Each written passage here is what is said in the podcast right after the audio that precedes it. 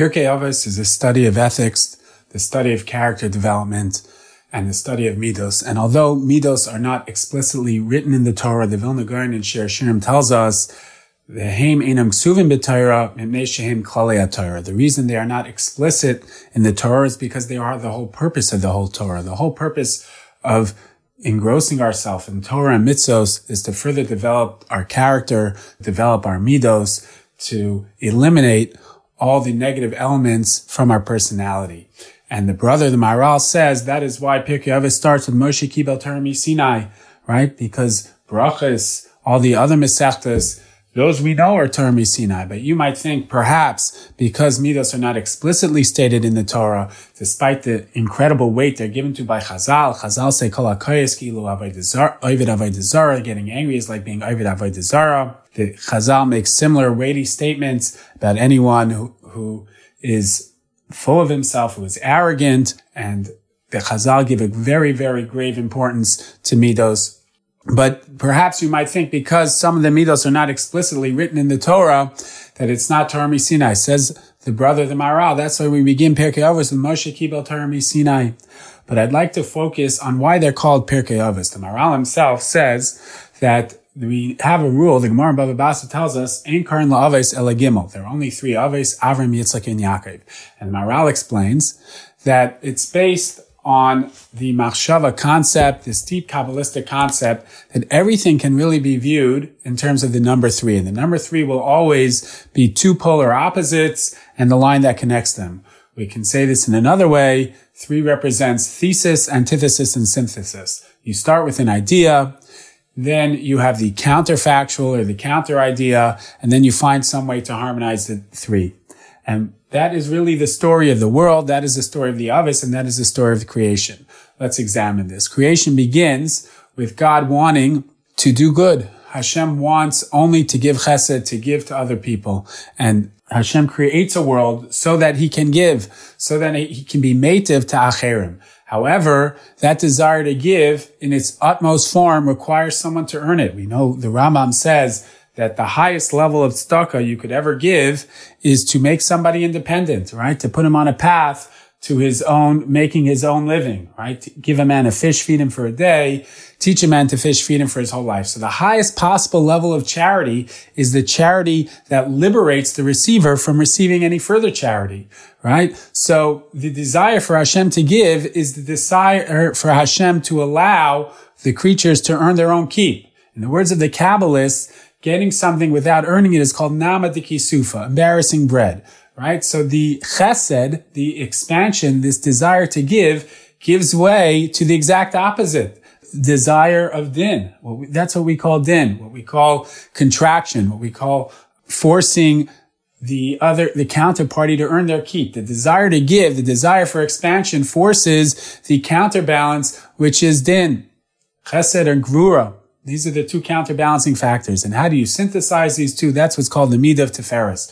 So let's realize these in our Avos.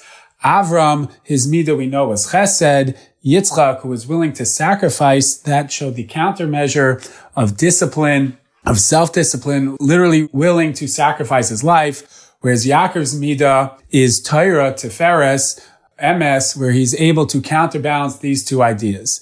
Says the Maharal, that's what we have in the second Mishnah, Immen right?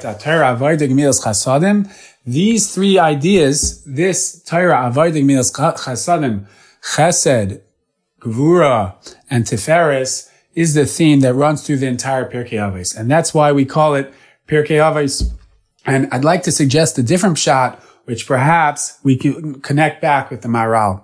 And to do that, I'd like to discuss the difference between the role of a father and the role of a Rebbe. Let's start with the role of a Rebbe. A Rebbe's role is to develop the rational brain, right? That's why we, we've spoken about this with regards to Moshe. Moshe he's always criticized whenever he makes a sin. Again, on Moshe's level, it's a chisarn in emuna. Yan leihem mantembi. Memoriva is considered a chisarn of emuna. How can Moshe Rabbeinu, who saw Pel Pel by have chisarn in emuna, chisarn in belief? Because Moshe's job is to be a rebbe, and to be a rebbe, you always need to understand, right? When Moshe has this moment of intimacy with Hashem, and he's fully connected and he gets one request or three requests, his final request is, Hareini nos kvaidecha, show me more. I want to understand you deeper.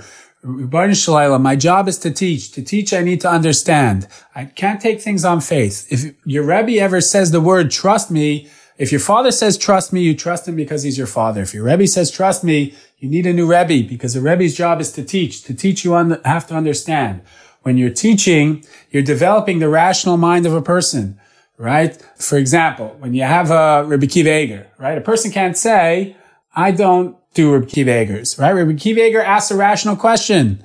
If you don't understand the question, learn it again. If you have an answer, give an answer, but you cannot not deal with a rational question, right? We person, theoretically, Moshe Rabbeinu is giving shear. Every single person in Klal Yisrael can come to that shear. There's no din. We have chanaych lenara al pidarka. We don't have chanaych letalmud al pidarka, right? A rebbe is developing the rational brain that applies equally to all human beings. A father's job, on the other hand, is to develop your character, right? That's the emotional brain. I'm not going into whether it's nature or nurture. Both nature and nurture come from the father. You get the father's DNA and the father raises you again, father and mother and both your parents. Your parents are in charge of developing your emotional character, right? And that is a process that begins when you are born and continues forever. That's where we have chanech lenar al pidarka. You have to tailor make the chinuch towards the child himself. The father's job is developing character. Now, when it comes to character development,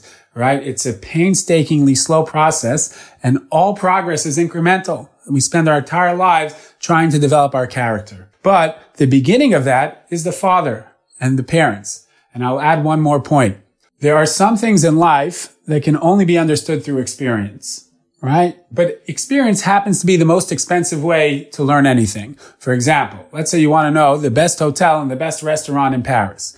The worst way to go about this is to go to Paris, go to every single hotel and go to every single restaurant and then decide which one's the best. The easiest way to learn something is someone else's experience. Right? That's the easiest way to so- learn something. So go online, go to, uh, go to the search best hotels and best restaurants and you'll learn off someone else's experience. That's the cheapest way to learn anything. What is this gap between someone else's experience and our experience is our parents. Our parents, who by definition love us and want only the best for us, we are here to learn and piggyback off their experience because there's this innate bond between parent and child where you know the parent only wants what's best for the child. The father can literally download his experience onto the son and give him this experience and let him benefit from that experience and put him on the right path. And character development, which can only come through experience, can only come through the painstaking process of developing your character,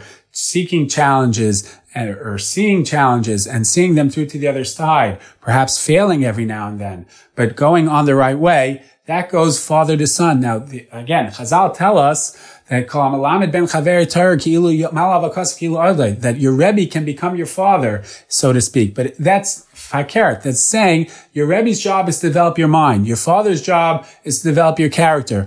Now, your Rebbe can teach you Torah to such an extent that that develops your character as well, right? But again, no one ever learned chesed from their Rebbe because they heard a shir on chesed from their Rebbe.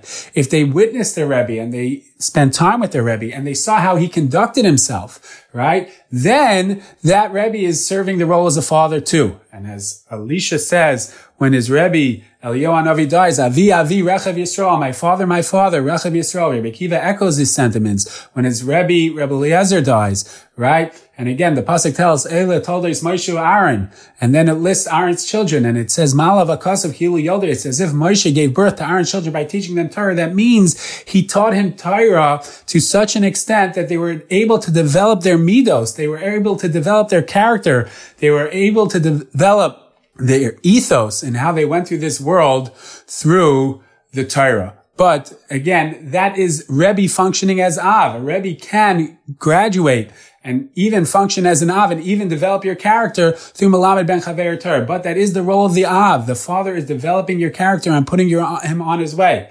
As a matter of fact, the word chinuch, right? We can translate it what is the word chinuch? It's not so easily translated. The pasuk in Dvarim Chaf says, "Mi isha shebana bayis Rashi says he didn't start. He didn't start living in the house. Now, obviously it doesn't mean just to start. It means to start something on a path that it will continue. The Chanukas HaMizbeach, right? It doesn't mean just that it's the first time you use the Mizbeach. It is to begin something and put it on the path towards eventual independence. That is chinuch. That is the role of the father to inculcate in the child the character traits, the ability to develop himself and further develop himself and put him on the path for one, one day when the child will be independent of his father. And that is Pirkei Avos. Pirkei Avos is the study of ethics, the study of character development, the study of what the father must put into the heart and mind and the connection of heart and mind to the child. This is a lifelong work. Perhaps, right, we can connect this back to the Maharal.